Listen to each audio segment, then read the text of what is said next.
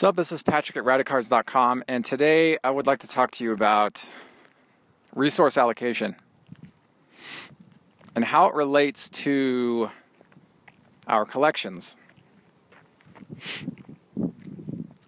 Now, this this may be obvious to some, but I do want to cover it because I think it's important. Well, I I, I think it's ex- extremely important, in fact. If you have constant income, like most of us do with jobs and whatever else we do to get money. And we're card collectors. Great. We have a way to finance our hobby. This is a good thing. Okay? If we spend our money in a bunch of different ways, obviously we have less money to spend on each individual way. Now, if you're a diversified collector and you buy all kinds of different things and you lack a total theme, you just like cards, you just buy serendipitously and you're out money, and then now you've got this collection of just stuff. Nothing really relates. It's all cool stuff, at least to you anyway, uh, but not, there's no theme to it. So when you show people, it's kind of just like people ask you, What do you collect? You baseball cards. Okay, great. What in baseball do you, cards do you collect? And you don't have an answer beyond that. It's, it's not a bad thing per se, but it's certainly more beneficial when people I can identify exactly what you're into in baseball cards because this makes shopping for you on the holidays and your birthday much easier to do.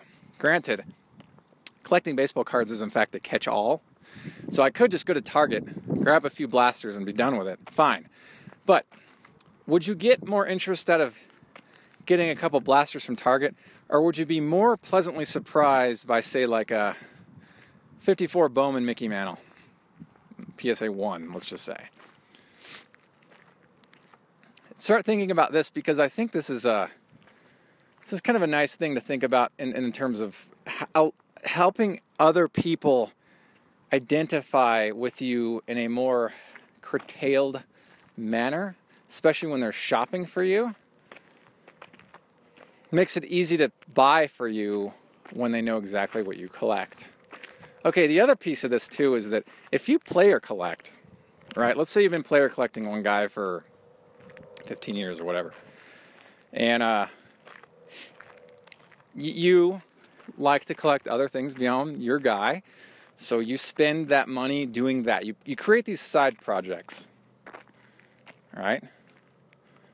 And over the course of time, you have spent, say, 40% of your allocated discretionary on your side projects and the other 60 on your PC, your player collector collection. Now, if something pops that you've been looking for on your most wanted list and it requires the other 40%, but you had just spent that 40% on other stuff for your other projects, would you be upset with yourself knowing that you can't finance that most wanted item that has finally surfaced? It, would it be a better use of your funds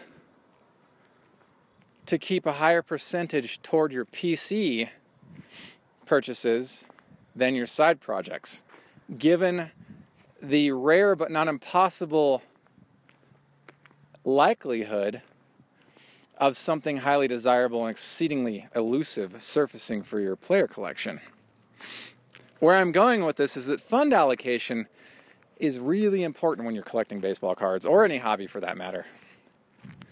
Where does your money go? And how much of it goes in these directions? I mean, it comes down to priority. I get that, you know, you like it, you buy it because it's important to you. But if at that time, anyway, you don't know what's going to happen tomorrow. Tomorrow, something else might surface that might completely antiquate that previous purchase of a non PC item. When I say PC here, I don't mean personal collection. I'm, I'm saying PC for player collection. Just want to make that straight just for this particular um, episode here, or this particular conversation. so, would it make more sense especially if you're a player collector, to put 90% of your funds into your player collection and 10% for miscellaneous side project stuff. I know this is relevant. A lot of us, everybody, everyone that's listening is going to make a different, a different income level. So I get that. But I also know, as a player collector myself, that side projects they cut in, they butt in to my fund allocation objectives. Which is why I have very few side projects. I have a couple, just a couple small things on the side. And they're very casual, and I only chip away at them, you know, when funds allow. Because I, I just, they're not that important to me. They're just fun little side projects. Whatever the case, if you play or collect one modern player, let's say, in the last like 30 years, like let's say you PC Tony Gwynn, let's just say, and you've got him up to like 4,000 unique. For, let's just say that, that that's also hypothetical. And you put you know, Mickey Mantle jersey card comes up and you buy it for say 60 bucks. Ah, great. Okay, cool. So you put away $200 every month for cards, and 60 that just went to a Mantle card, which leaves you 140. And then let's say you've got a most wanted list, and on that list is say, mm, say Crusade Red, 1998 Crusade Red, Tony Gwynn. All right. And that card pops the next day, and it's 240. Okay. It would be easier to get 40 more dollars to get that Crusade Red than it would be to get a hundred more dollars to get that Crusade Red. Crusade Red. Would you agree? I would agree. Because hundred is sixty dollars more than forty.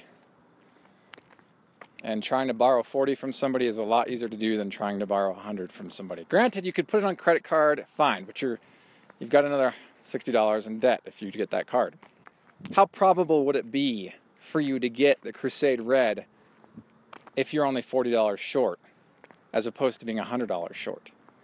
And how upset would you be if the second day the Crusade Red surfaced and you couldn't get it, but you'd been waiting to get it for so long, you just assumed it wasn't going to surface, so the $60 Mantle jersey card made more sense at the time. But now you're kicking yourself because you don't have the funds to get the one card that you ultimately wanted.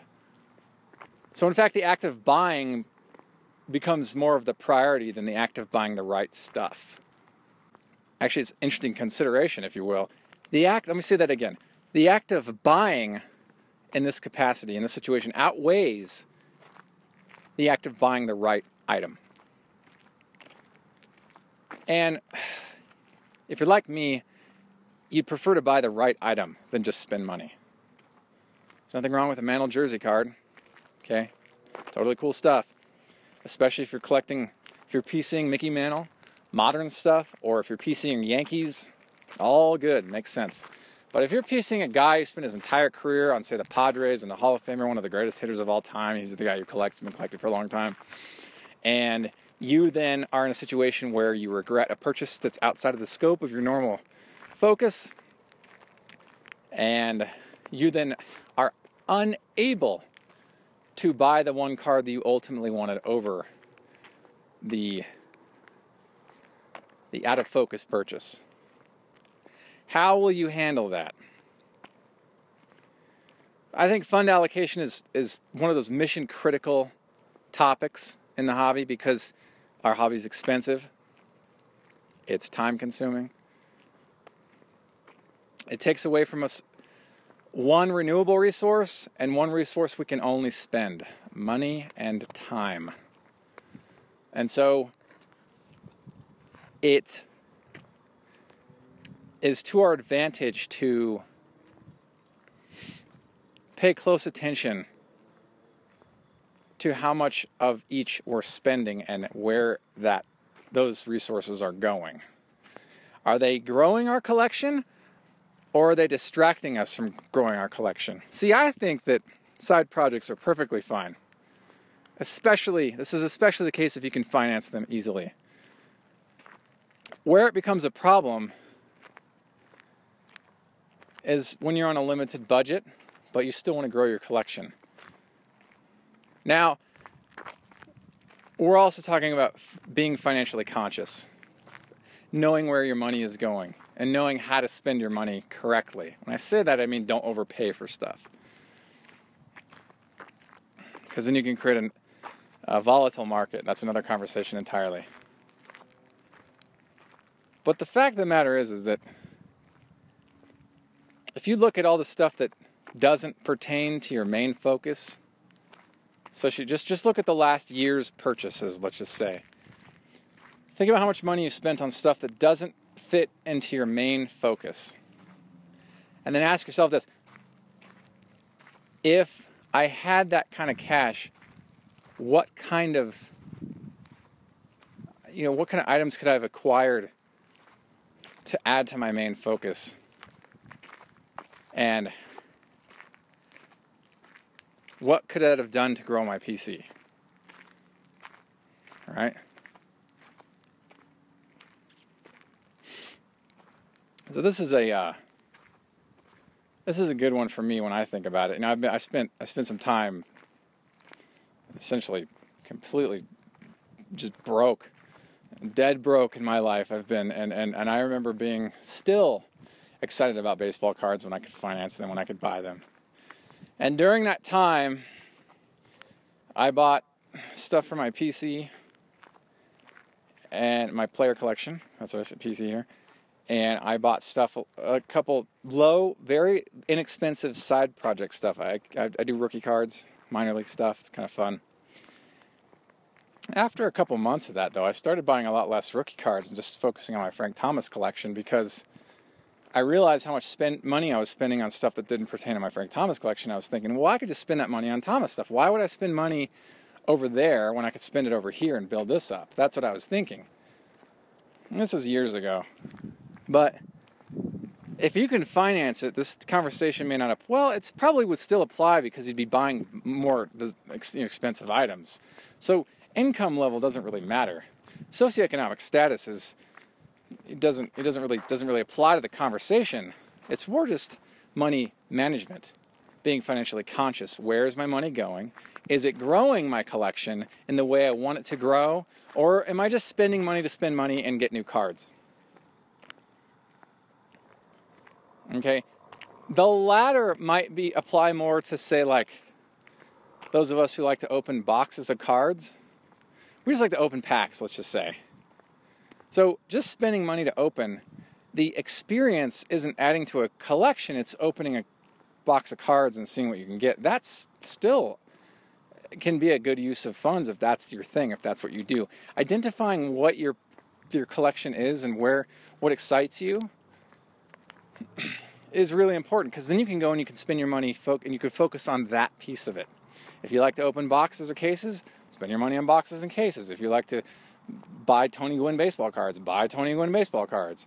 If you like to go out and just serendipitously buy whatever comes to come, comes up that you like, and that's your collection focus, just buying stuff you like, then spend your money that way.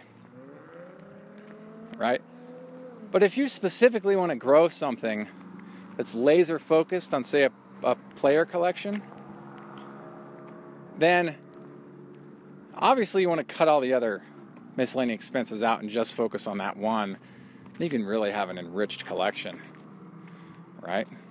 People look at your collection and be like, wow, you, you really covered all the bases, a lot of layers there. You've really focused on it and they can tell.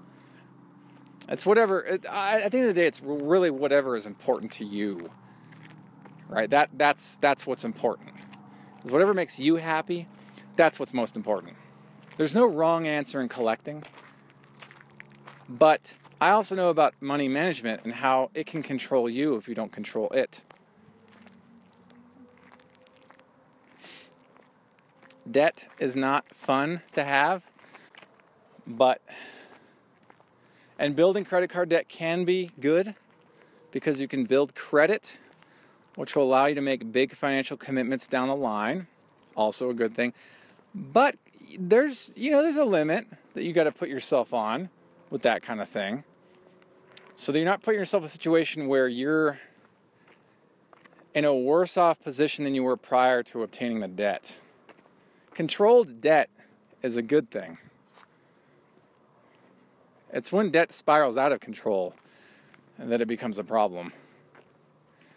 And you and I both know neither of us want either of us in debt. In that capacity, anyway.